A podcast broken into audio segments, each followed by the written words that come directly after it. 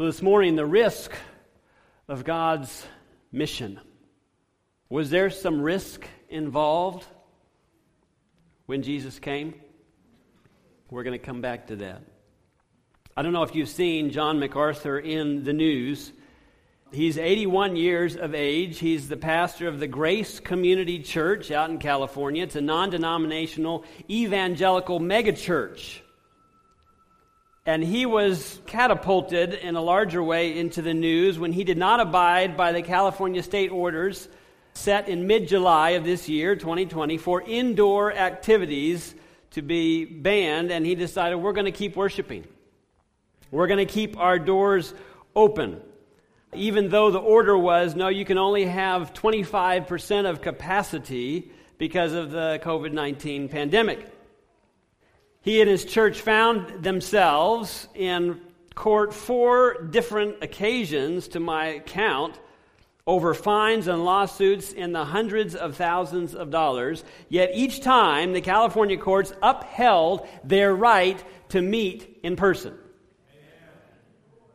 After four losses in court, the LA County tried a new approach to terminate the parking lot lease that they had leased from the county for 45 years. Folks, we find ourselves in an age where there is a major push to consent to certain ideas. And the tactic often used is if we don't get our way, we'll make you pay. Friends, secular humanism continues to march forward.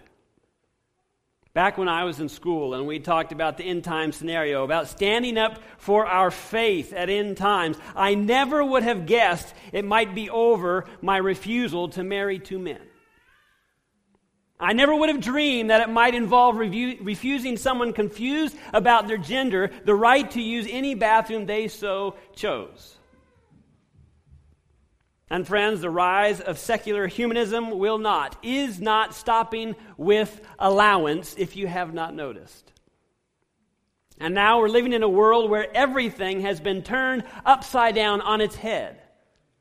Wrong is seen as right, and right is seen and portrayed as wrong.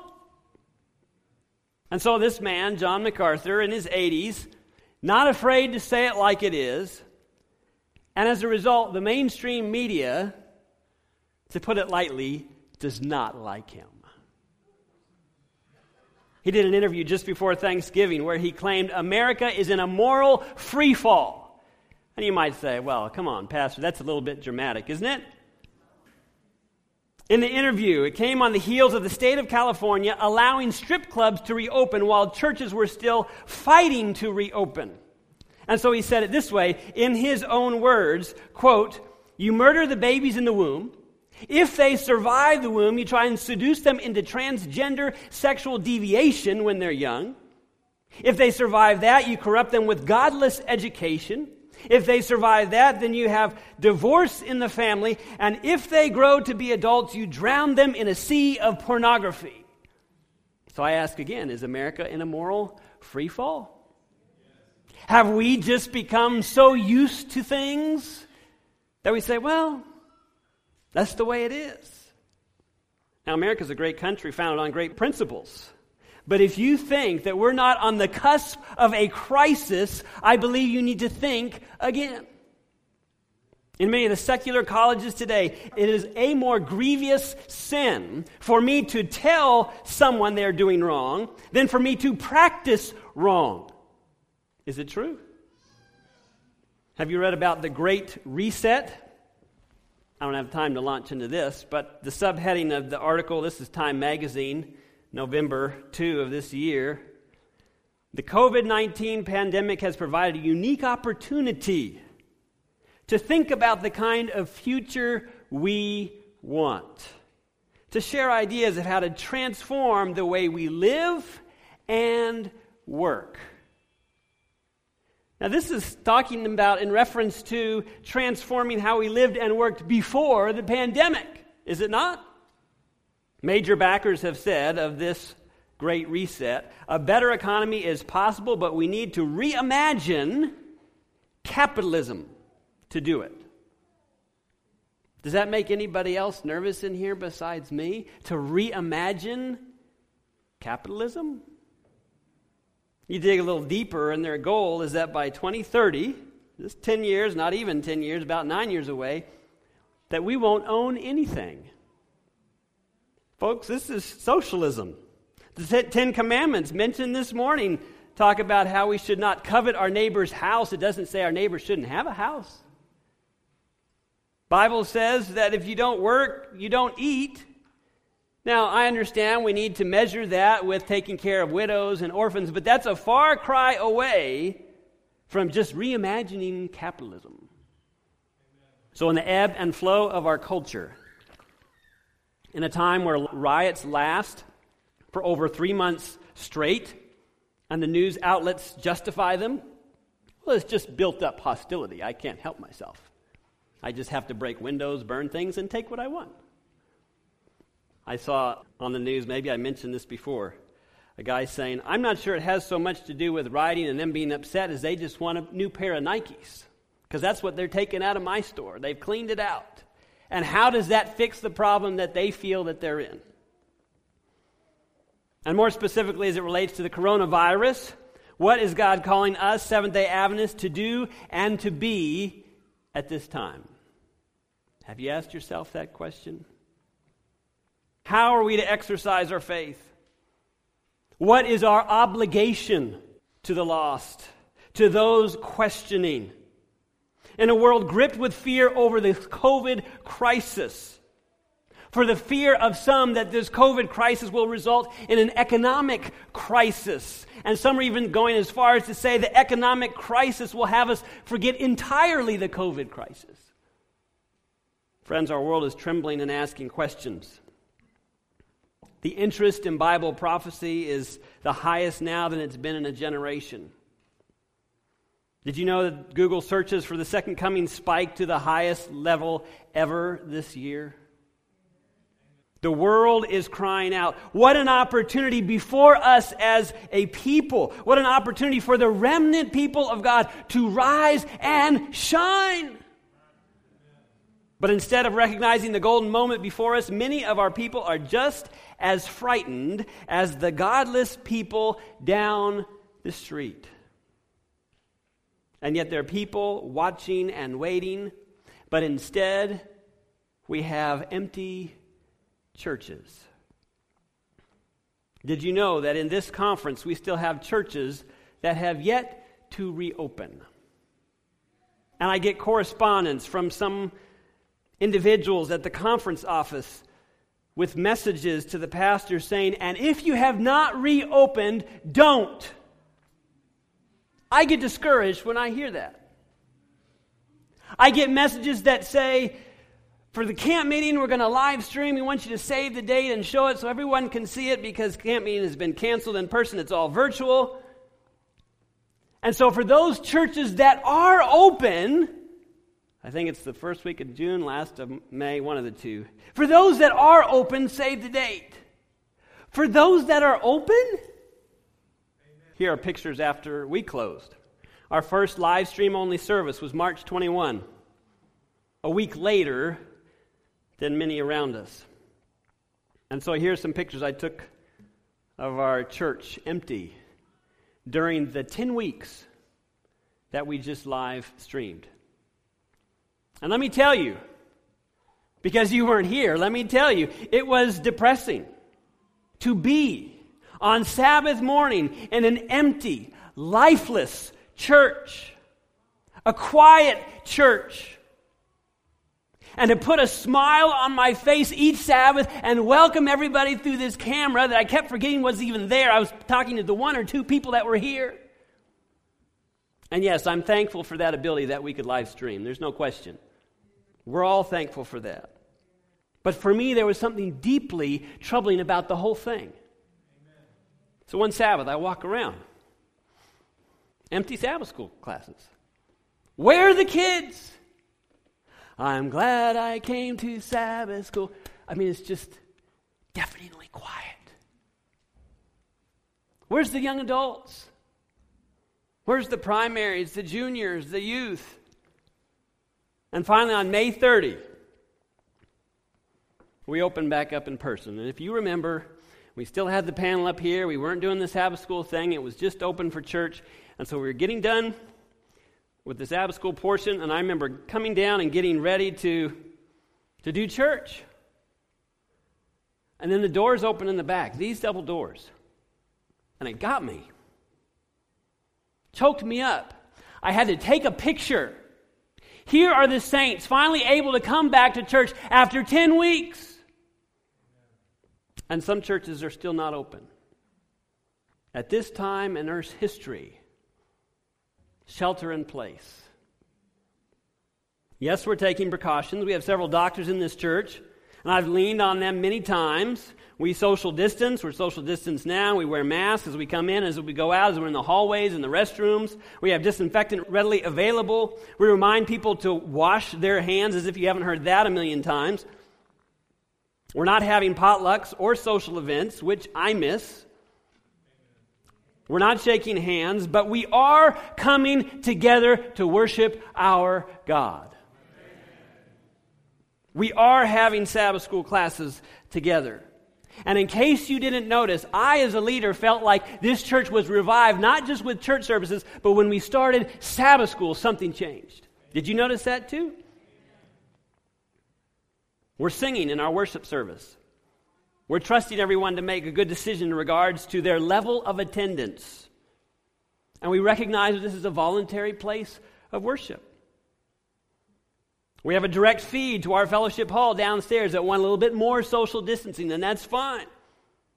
We've discussed as a body of elders if we should make changes or adjustments, but the council has been to stay consistent. And so that's what we've done. And by God's grace, I'm not aware of one transmission from church. Praise the Lord. Is that saying that will never change? No, I'm not making that promise. But I'm thankful that this much time has passed. And here we are. We feel people can manage their own lives and willingly entertain the risks with this form of gathering. And we've gotten some feedback for that. Not a lot, but some have been disappointed in our response. I imagine either way we go, someone's going to be disappointed with our response. And I know some at our conference office would view what we are doing as reckless. Others might even refer to us as rebels. Now, I don't feel that we are rebels. I feel that we are leaders. Is there a risk of dying of COVID? Yes, there is. What is that risk? I called Dr. Bailey. It was a little bit higher before. We were knowing better how to treat it. He even shared with me that the same cocktail that our president got is now available at the one hospital, Advent Health, in Western North Carolina. So they're getting better at treating it. So now, what is that risk? 0.9% that you could die of COVID. Is it higher for those that are older? Yes. Is it more dangerous for those with a compromised immune system? Yes. But all the way across the board, the average 0.9%. That's 1 in a 100. But the average American has a 1 in 6 chance. I just said 1 in a 100. 1 in 6 chance of dying of heart disease. Largely preventable. But are we calling that a pandemic? We don't see for the global reset of the fast food industry, do we? Death from cancer is one in seven. How about chronic lower respiratory disease? One in 26. You know, it's funny how in 2020 almost no one is dying of lower respiratory disease anymore. Almost everyone is dying from, or nobody's almost dying from heart disease. Why? Because COVID is put down for the reason of death for just about everybody today. 1 in 86 chance of dying of suicide in the United States in 2018. 1 in 86. But you have places like Fresno, California, that's reported suicides in June were up 70% over last year. Why? Because you have to just isolate, isolate, isolate, be on your own, survive, get by. How about this one? Motor vehicle crash, chance of death, 1 in 106. Now, if you do the math, I find it very interesting that that is 0.9%. Exactly the risk of dying of COVID. Falling, it happens, has a chance of death of 1 in 111. It rounds up to still 0.9%. So forget masks. You can't go to the grocery store anymore, or hardware store, or hospital if you don't have your walker. Public transit is much safer, so nobody can come to church unless they have come with public transit. Why? We can't afford to take the risk. They're giggling. How old are you, Charlotte? Ten. She gets it walkers and public transport. Another thing that concerns me people doing all kinds of things on the weekends that are violating what I would call intellectual consistency. In other words, they're being logically hypocritical. Well, what do you mean by that? Well, they won't come to church because they somehow think this is irresponsible. But they'll sit next to each other on their boats in the summer. They have pizza parties with each other. They'll give each other hugs. They're going camping and going all kinds of other places. But when they gather to create a sense of what the church's mission is, what Christian fellowship should look like, those are the topics of hyper caution. Do you see what I'm talking about, or am I just making this up? So, what is intellectual inconsistency? When you don't go to church because that's not safe, but you'll do almost anything else with those you feel are safe. And the result, we have hundreds, if not thousands, of churches across the country that are not even open on any given weekend, much less the seventh day, the day of worship. As we as Seventh Adventists believe, the Bible declares that to be an eternal covenant connecting us to creation and redemption. Yet 0.9% risk is enough to keep us away? I want to know if your kids are going to school, why aren't they going to Sabbath school? I guess I'm preaching to the choir here. I want to know if you're going to work, how come you're not going to church? I want to know. God wants to know. Because when your work is closed, the mission of the church will still be going forward. Because when our schools are closed and they are not allowed to instruct our children, there will still be admonition and instruction in God's holy word. There will still be the gathering for prayer and to encourage one another for the work that is before us. And if we're not careful as Christians, we can lose our credibility and our witness when we no longer are attending religious services, but we meet up for a pizza party or go boating or camping. When somehow they observe that really the only things that are truly essential and necessary are those things that relate to our own self interest. Friends, I fail to see where the Bible promises us a risk free existence as Christians. You remember the story of David and Goliath? How can you forget the story of David and Goliath? David sent by his father to check on his older brothers who are old enough to be in the battle. And Goliath comes day after day and taunts them and speaks blasphemy. And in 1 Samuel 17 26, David finally speaks up. This ruddy youth describes him. Who is this uncircumcised Philistine that he should defy the armies of the living God? And he goes before King Saul and says, The Lord who delivered me from the paw of the lion and from the paw of the bear, he will deliver me from the hands of this Philistine. Amen. Is David willing to take some risks for God? Absolutely, he's willing. And what you see here is that over time, David has built up some spiritual muscle, right? The paw of the lion and the paw of the bear. God was with me during those times. Are those times of happy go lucky, joy filled, skipping through the, the pansies days? No. Those are times of crisis. There's a huge animal with big teeth trying to take the sheep. But he's built faith in his Lord and his God. And I think God put those challenges in David's path to prepare him for the giant. Just like I think God puts challenges in our path to prepare us for the end time scenario. And it's not so much down there as it is right here. I have no question that the challenge that we're facing personally in our family is to prepare us for something that God has in store for us down the line. He's trying to build spiritual muscle. And so he goes before the giant with a bit of risk, a bit more than 0.9%.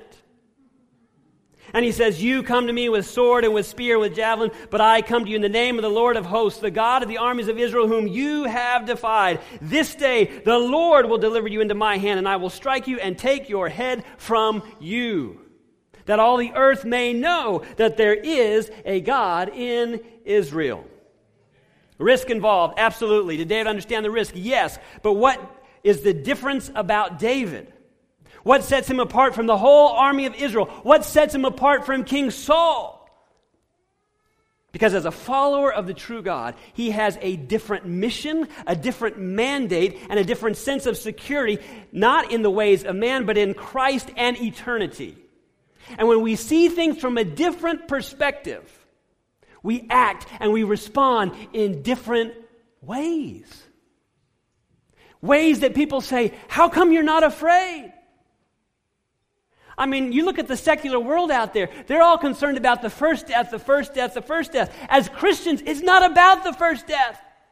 It's about the second death. And Jesus delivered us from the second death. He's promised the ultimate victory to us. And so we don't have to fear like the rest of the world fears. We have hope like the rest of the world doesn't have hope. We don't mourn like the rest of the world mourns. Why? Because we have a different mindset, a different mission, and a different purpose. And we can rest in the assurance of Jesus Christ. How about the three Hebrews in Daniel 3? You know this story well, too. King Nebuchadnezzar gets the dream. I'm going to make some corrections to it. The whole thing is going to be gold. We're going to bring all the who's who of society. They're going to all have to kneel down and bow and worship this image with the dimensions of 60 and 6. And it's repeated throughout the chapter multiple times that he set up, that he set up, that he set up. And when he gets report that three Hebrews do not bow down, he calls them in and he's furious and he gives them a tongue lashing. But amazingly, he decides, I'm going to give you another chance. And he says in verse 15, if you do not worship, what was the issue? Worship. You shall be cast immediately in the midst of the burning furnace. And who is the God who will deliver you from my hands? Says Nebuchadnezzar. The issue was worship. What I set up, don't mess with me. But I love their response. The next verse, verse 16. Shadrach, Meshach, and Abednego answered and said to the king, O Nebuchadnezzar, we have no need to answer you in this matter. If that is the case, our God, whom we serve, is able to deliver us from the burning fiery furnace, and he will deliver us from your hand, O king. But if not, let it be known to you, O king, that we do not serve your gods, nor will we worship the gold image which you have set up. Was there risk? Are you kidding? And why do they respond that way? Because as followers of the true God, they have a different mission, a different mandate, and a different sense of security, not in the ways of man, but in Christ and eternity. Go a few more chapters, the decree was made to catch Daniel. You remember this story too. Daniel chapter 6. And so they they get in the back room, they figure out how they're going to do it and how they're going to manipulate. They get the law passed, and then it tells us in verse 10 now, when Daniel knew that the writing was signed, he went home and quarantined himself. He sheltered. No, he went home. And in his upper room, with his windows open toward Jerusalem, he knelt down on his knees three times that day and prayed and gave thanks before his God as was his custom since early days, it says. Did he know the risk? The verse tells us. He knew the writing had been signed. But this was Daniel's response. And again, I think it's rooted in the fact that he had a different mission, a different mandate, and a different sense of security than the rest of society. Oh, well, Pastor, you're saying if we come to church by faith, we won't get sick. No, I'm not saying that. I'm saying this first life doesn't matter. It's the second life that matters. That's what's essential. Amen. Friends, I could go on and on. We could talk about John the Baptist and his straightforward talk to King Herod and the great risk to himself. We could talk about the disciples of Jesus. All died a martyr's death except one. They tried to kill him in a pot of boiling oil, but God intervened. And so they sent him to the Isle of Patmos. We could talk about Stephen before the Sanhedrin at great risk to himself. We could talk about Paul and the multiple times they tried to kill him, and eventually they succeeded. Friends, where is it? Where is it that God calls us to a risk free, comfortable, happy go lucky life on this earth? Where does it say that if you follow me, you will have a pain free existence? Where do we read that the church is to go into hibernation mode when there is risk? No, rather, I submit to you that God's people have always understood the risk of God's mission. Does anybody here know anyone that has come out of a communist country? They know what it's like to live under that? And let me just ask you, based on their experience living through that, are they more grounded in their faith or less? More. Crisis has a way of grounding us in Christ in ways that just happy go lucky does not. I mean, wasn't it Jesus that said, Don't think I come to bring peace but a sword? Didn't he say that enemies would be ones of our own family? In fact, in some of the first words when beginning his ministry, the Sermon on the Mount begins in Matthew chapter 5 and onward. Only a few lines in, and he begins to warn us. And what does he say? Blessed are those who are persecuted for righteousness' sake, for theirs is the kingdom of heaven right out of the gate. This isn't a bait and switch. But he goes on, Blessed are you when they revile and persecute you and say all kinds of evil against you falsely for my sake. You're blessed. Rejoice and be exceedingly glad, for great is your reward on earth in heaven. We have a different mindset. For so they persecuted the prophets who were before you. You feel, oh, I'm the only one. No, you're not. And you won't be the last. And so, how is it that the majority think it's okay to talk caution stewardship when the world needs to see a group of people saying, you know what? We're going to be good stewards of public health. We're just not going to do it quite like you. Because at the center of our life is a God who has given us courage and faith and love and we just really must worship. Because we have a mission, we have a mandate to fulfill for Christ. And so we want to do all that we can to minimize the risk without minimizing the mission. I'm all for virtual, but virtual has its limitations. Some things have to be personal It's been a while now, I think five years ago, if I have it right. In the spring of 2015, my family started sending around these group texts. Hey, there's this Seven Bridges half marathon in, in Chattanooga, and you can do a marathon or you can do a 5K or whatever, or 10K, but we're all going to try and go in together and do the half marathon. Oh, no. really? Then my wife starts chiming, Oh, you should do it. It'd be a fun thing to do with your family. So I finally took the plunge. I put the dates on my calendar. I paid this money online. My life changed. Because now there's this thing. It's a big thing. What is it, 13.2? Small for point one? Thanks, Dan. He does it for fun. Like real ones, big ones, the full full thing. This is a half. But I start running. Elizabeth's trying, you really need to start. To, I know, okay, I'll get out there. And so I'm running, and I'm running, and I'm running. This is getting boring. I'm just running. Like a Sunday comes, and I spend like three, four hours running. What is this? This is called training. Because at the age that I was, probably most any age, not quite. I've known people that just, you know, they decide the night before and run a marathon. And anyway, I have words for those kind of people. But if you want to finish the race, there's some training involved. And so, just from a very simplistic point, I don't have to even describe this, but you start out with a few laps and you end up, you know, uh, uh, and you're dying and you're trying to fake it. You know, a car's coming by and, oh, let's run. Okay, now time to walk. Uh, and you do it more and you do it more and you go further and longer and faster and you, you have all these apps that help you on where you're supposed to be and by this point you should be doing this and you should be doing that to where you're hoping that the time comes that you're ready. And so the day came i don't know if i'm ready i don't know if i'm ready. And, and for whatever reason dad and i were about the same level. Never mind that he's like way older than me but that's okay he runs all the time, whatever. And so we're running and we're running and we're running through this half marathon and you go through all these mental, you know, why am I doing this and what's going to happen to me? I'm going to injure my knees and all this other stuff. And, and why don't I stop? And I can't stop. It was after the fact that dad said, and we did relatively well. I don't remember the time. I just remember it was better than I thought I would. And he says, Yeah, man, Dave was smoking out there. I was just trying to keep up with him. I said, What are you talking about? I was just trying to keep up with you.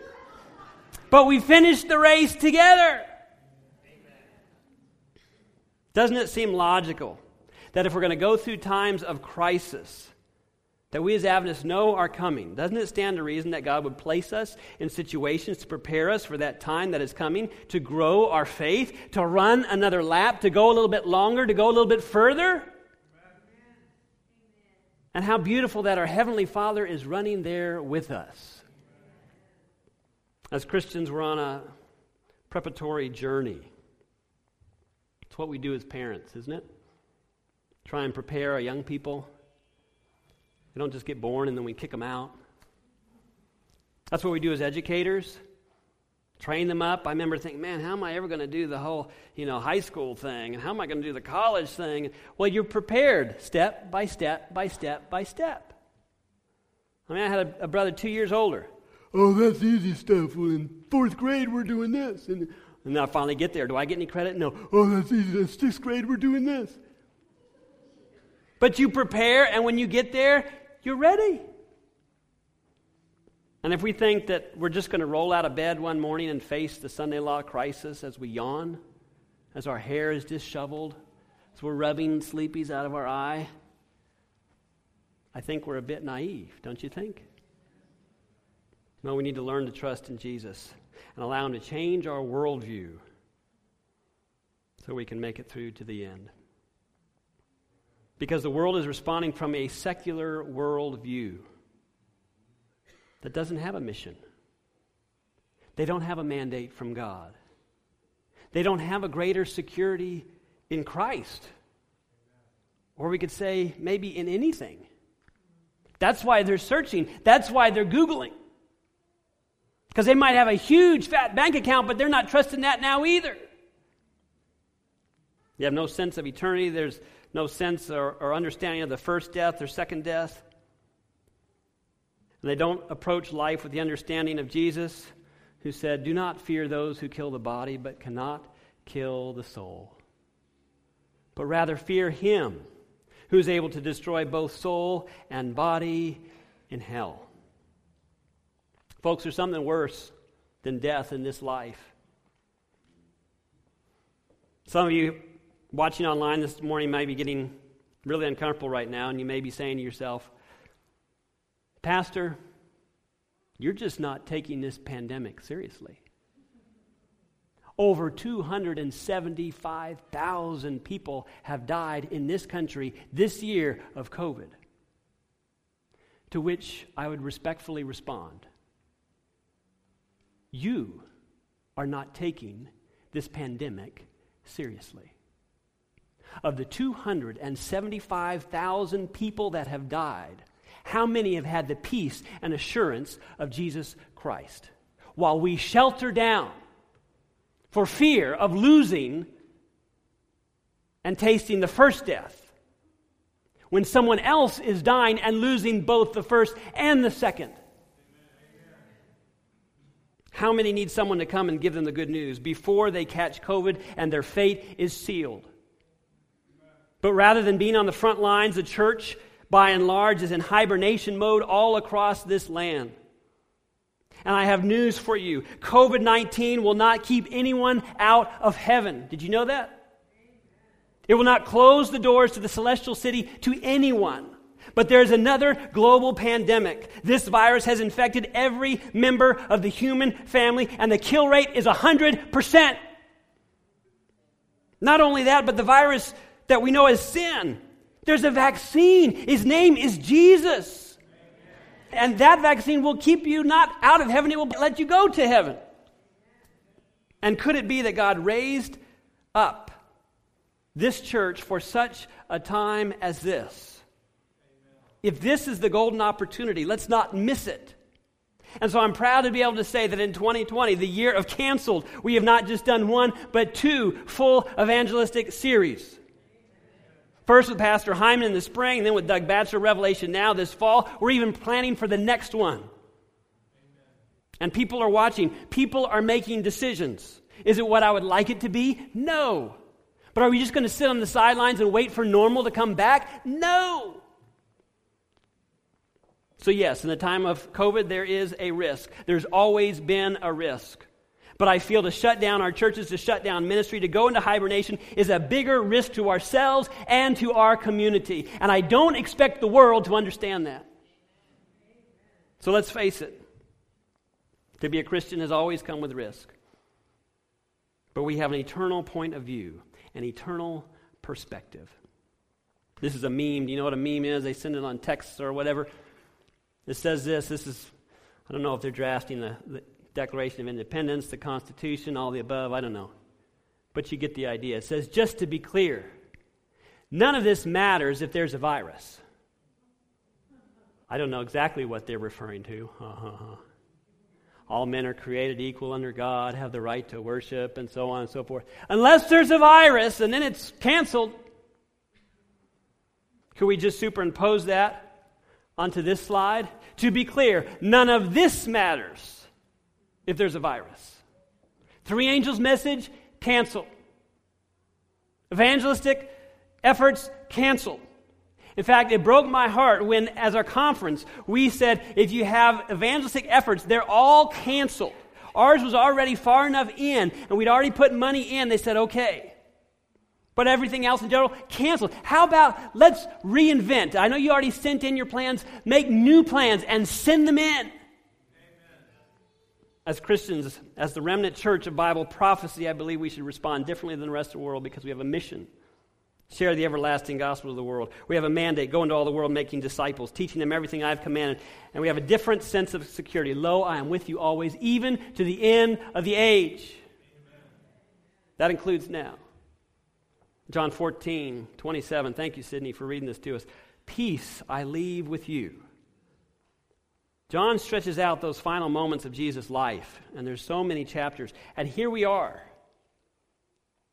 The night of the foot washing all the rest, he's giving his final appeals to his disciples and teachings to his disciples. And he says, Peace I leave with you, my peace I give to you, not as the world gives, do I give to you. Let not your heart be troubled, neither let it be afraid. John 16, 33, he later said, These things I've spoken to you, that in me you may have peace. In the world you will have tribulation, but be of good cheer, because I've overcome the world. This is the gospel that we're to share. That this world is a scary place, but Jesus has overcome it. Praise the Lord. 2 Timothy 1 7, for God has not given us a spirit of fear, but of power and of love and of a sound mind. December 7, 1941. On that day, Japan launched a surprise attack on the unexpecting forces of the United States in Hawaii, and everyone was completely caught off guard. No American on earth could have imagined that any nation on earth could have done that kind of damage that was done to our forces that day. There were books written about it after by survivors, one entitled At Dawn We Slept. Does that tell you anything? Can you imagine? Put yourself in that place. If you happen to be awake at that moment, can you imagine seeing the clouds of planes and the fear and the utter panic as the bombs started raining down? And the despair that you must have felt, the fear. Much of the armed forces, whose sole mission and mandate was to protect America's interests, was destroyed and burning in a moment. And nobody saw it coming. But there's a story of two men on that day Kenneth Taylor, I don't know which one he is, I'm sorry, he's 21 years old from Oklahoma. The other 23 year old, George Welch from Delaware. Both had graduated from flight school just, and both had been trained in the P 40 aircraft. The P 40 was at that time America's premier frontline fighter, and the squadron of these two men had been assigned to Wheeler Field in Honolulu. But just a few months before the attacks, they were transferred out a little ways on the northeastern side of the island. And when they woke up one morning to the sounds of explosions and machine gun fire, they quickly ran to the window and they recognized instantly this was not a drill. This was not a bad dream. This was the real deal. They were under attack. And so they went to their closest airstrip. Sorry, I said northeast. I think it's the northwestern part of the island and the Japanese were not aware of this old, tired airfield where there were just a few aircraft, so it was ignored by the Japanese, and so they made a mad dash for that airfield 10 minutes away for them, reaching 100 miles an hour in speed in their car. While planes were shooting at them as they traveled, they arrived at the airbase, they jumped into their P 40s. And they were informed that they did not have the 50 millimeter ammunition at their airfield, just the smaller 30 millimeter ammunition. But they fueled up, they got what they could of the 30 millimeter, and they took off. And almost instantly, these two men were swarmed by 183 aircraft. But these two men, with what they had, took them on. They went to work and they fought and they fought and they fought. Now, I'm shocked that they didn't get shot down. But rather, they ran out of ammo, they ran low on fuel, and by this time, the first wave of attacks had kind of slowed, and so they went and they actually landed on Wheeler, the runway strip, which had been bombed. That was one of the main points of attacks. It was filled with holes, it was burning, all the rest. And they are saying, We need more fuel and we need ammunition. We've landed here because you have the 50 millimeter ammo that we need. And that argument ensued. They say, We're not going to get it. It's over there in that building that's on fire. And they went back and forth and back and forth until finally they said something that convinced them. They went into a flaming building, brought back the ammunition, they fueled up their planes, and just then a superior officer came forward and he said, You're not going anywhere. What do you mean I'm not going anywhere? These are the only two planes. He says, It's too dangerous. There's too many bullets. There's too many explosions. You're going to be outnumbered. You're grounded. I command you. That's an order. And what's going through their minds now? I mean, here we've been trained to listen to our superior officers, but we've also been trained to defend our country.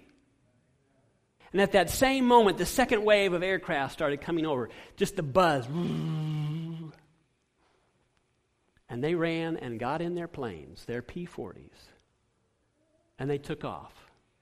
They couldn't go the normal route down the long end of the runway because the way they were coming, they would have just blasted them before they could get off the ground. And so they went a shorter way, and they're taking them right into the oncoming traffic of airplanes, if you will. And the eyewitness account was before the wheels actually came off the ground, their machine guns were firing. And again, for the second time, these two young men fought and fought and fought. And again, miraculously, I don't understand how they survive.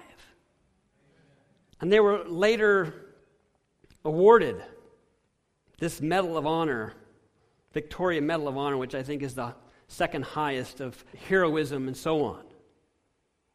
They took what they had and they did what they could.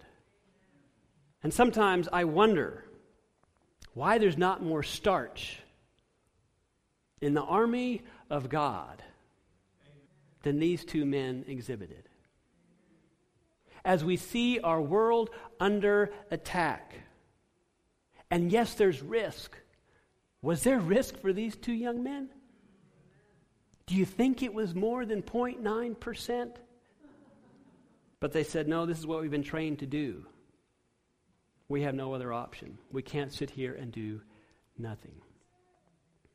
And friends, that should be the DNA of the Christian.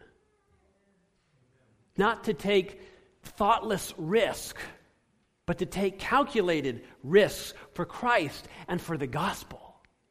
Because we have a bigger mission and mindset and picture of what's happening than the rest of society does. And if we won't tell them, who will? So it's December. So we're going to try and make this a Christmas sermon. Is that okay? I'm so thankful. Here it goes. You tell me how it works out. I'm so thankful that when the sin pandemic broke out, broke out in our little world, Jesus Christ did not shelter in place. I am so thankful that he did not decide to quarantine himself while we were lost down here. Aren't you thankful? No, instead, he left the safety of his home and came to our sick world and actually risked eternal loss. Not the first death, the second death. That's the eternal loss. He risked it. He didn't send a virtual Savior, He didn't drop a book from the sky. And while messages were given in advance of His coming, He felt it necessary to come in the flesh. It was a mission of self surrender in which loss and risk was very real part of the game, wouldn't you say? And if we think modern Christianity can succeed without the same dynamics, we have something to learn about the elemental principles of the gospel. And so Jesus exposes himself to the virus, and in fact became the virus to save us. Why? Because there was no other way. Heaven took a terrible risk, my friends. Evidently, Jesus and the Godhead thought it was worth it. He viewed every member of the human race, you and me, as essential. And if He's our example, what about us? Is the Great Commission something that only applies when there's not a virus? Or are we as Christians called to fulfill our mission? And our mandate through our security in Jesus Christ. Still might be a critic out there saying, Well, Pastor, I know what's going to happen. You're going to get sick. Friends, I probably will. I don't know about you, though, but I am not willing to not only be a virtual Christian because of the huge limits. Friends, if I die, so be it.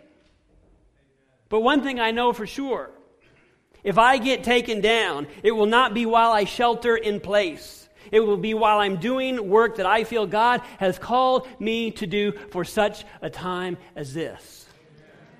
One of you called me this this week and said, Pastor, I was there at Party Hospital. There's a guy we started talking. He had some questions, some religious questions. We were talking about the Sabbath. I gave him this answer and that answer. And by the time it was all done, he said, I want to meet your pastor.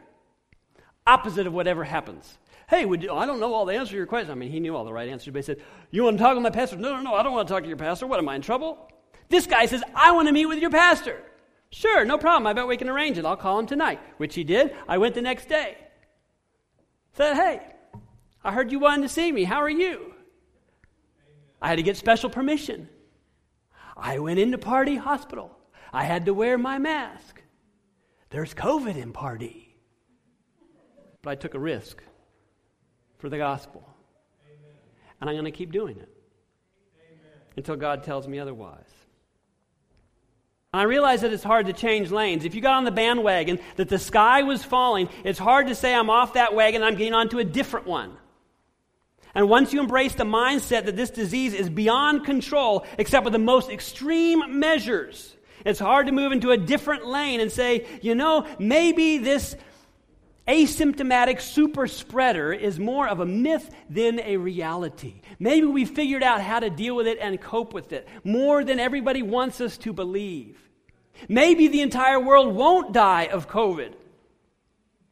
And maybe we're in a moment where we actually need to change what we're doing.